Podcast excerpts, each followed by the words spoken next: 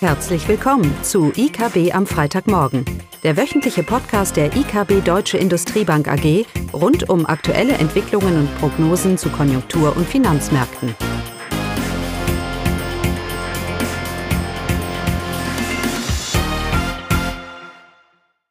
Willkommen zu IKB am Freitagmorgen mit mir, Caroline Vogt. Heute kurz zu den Daten der Woche, dann zu der Frage, was bedeuten die steigenden Rohstoffpreise für die deutsche Inflation. Hierzu gibt es auch eine aktuelle Kapitalmarkt-News. Den Link finden Sie unterhalb des Podcasts. Ja, zu den Daten der Woche. Die Stimmung in der Eurozone ist nach wie vor gut und hat sich grundsätzlich weiter aufgehellt. In den USA und China, die bezüglich der Konjunkturerholung ja schon einen Schritt oder zwei Schritte weiter sind als die Eurozone. Hier gab es leichte Stimmungseintrübungen, aber die Indikatoren signalisieren weiterhin Wachstum, wenn auch abgeschwächt. Was nicht beunruhigen sollte, das passt ja grundsätzlich zum bereits fortgeschrittenen Konjunkturbild in den USA und China.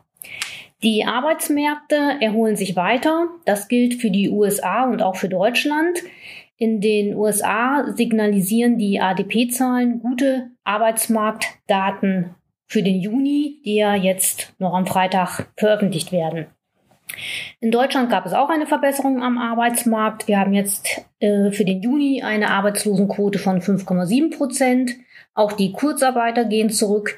Hier gab es nur Daten für April. Da lag die Zahl noch bei 2,3 Millionen Kurzarbeitern im Vergleich zu 6 Millionen ein Jahr zuvor. Dann zu den Inflationszahlen im Euroraum, ja immer noch ein Thema.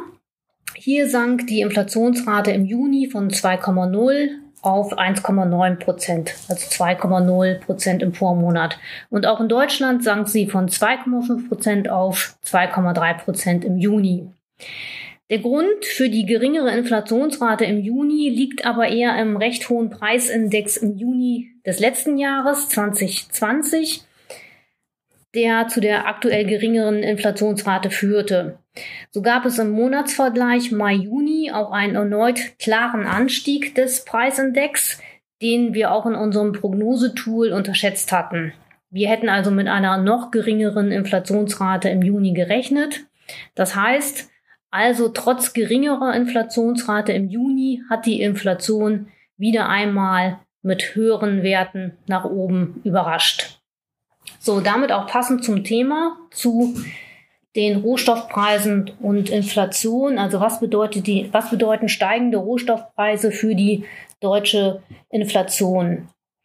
Anziehende Rohstoffpreise haben in den letzten Monaten zu einem deutlichen Anstieg der Erzeugerpreise bzw. Produzentenpreise geführt. Das ist das Gleiche.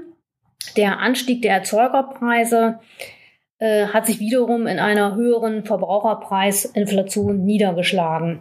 Das heißt, aktuell können die Unternehmen aufgrund der guten Nachfragesituation die höheren Preise bzw. den Kostendruck an ihre Kunden weitergeben und höhere Preise durchsetzen.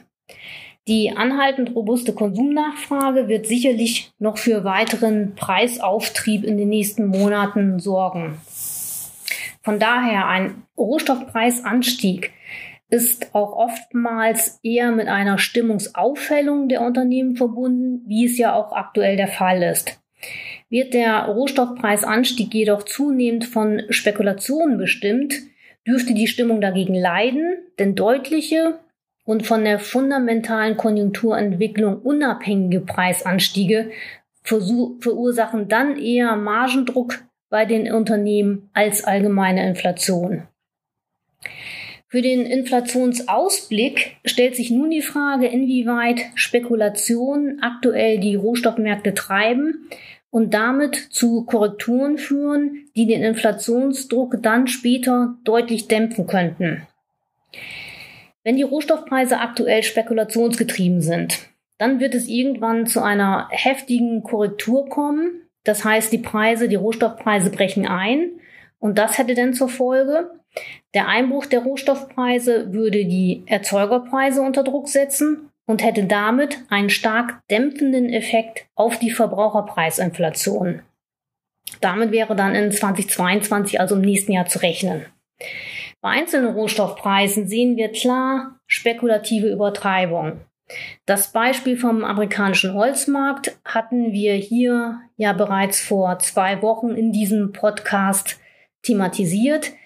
Hier kam es ja in kurzer Zeit zu einem dramatischen Preisverfall, nachdem die Holzpreise zuvor auf Rekordniveau angestiegen waren.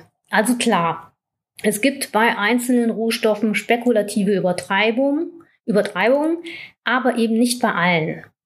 Wenn man sich nämlich die Industrierohstoffe insgesamt ansieht, also den Preisindex für Industrierohstoffe insgesamt, dann wird diese Preisentwicklung gut durch die aktuelle starke Industrienachfrage erklärt. Gewisse Übertreibungen am aktuellen Rand sind sicherlich vorhanden, aber bei weitem nicht so stark wie bei einzelnen Damit ist für die gesamte Industrierohstoffe auch mit keiner bedeutenden Preiskorrektur zu rechnen, weil spekulative Übertreibungen das Gesamtpreisbild nicht bestimmen, sondern die aktuelle Nachfrage bestimmt den Preis für Industrierohstoffe. Das heißt, für die Erzeugerpreisinflation, sie wird zwar nachlassen, also der Preisanstieg wird nachlassen, aber sie wird nicht deutlich korrigieren. Hierfür scheinen die Überhitzungstendenzen auf den Rohstoffmärkten insgesamt nicht ausreichend groß. Was heißt das nun zusammengefasst? In den nächsten Monaten sehen wir weiter steigende Produzentenpreise, weil die Unternehmen die hohen Rohstoffpreise weitergeben können aufgrund der kräftigen aktuellen Nachfrage. Und das wird die Verbraucherpreisinflation weiter zunehmen lassen. Im aktuellen Jahr gehen wir in Deutschland von einer durchschnittlichen Inflation von nah an drei Prozent aus. Einzelne Monatswerte zum Ende des Jahres können durchaus bei vier Prozent liegen. Im nächsten Jahr erwarten wir eine Durchschnittsinflation in Deutschland von um die zwei Prozent. Der Preisdruck wird dann sicherlich nachlassen, aber es kommt zu keiner allgemein deutlichen Korrektur an den Rohstoffmärkten. Damit gibt es auch keine deutliche Korrektur bei den Erzeugerpreisen und die Verbraucherpreisinflation erhält nur wenige dämpfende Effekte durch die Erzeugerpreise. Das heißt, das Prognoserisiko oder Überraschungspotenzial der Inflation im Jahr 2020 ist weiter nach oben gerichtet. Wir dürfen uns also weiterhin darauf einstellen, dass es Überraschungen bei der Inflation geben könnte. Ja, das war's von mir heute und damit wie immer ein schönes Wochenende.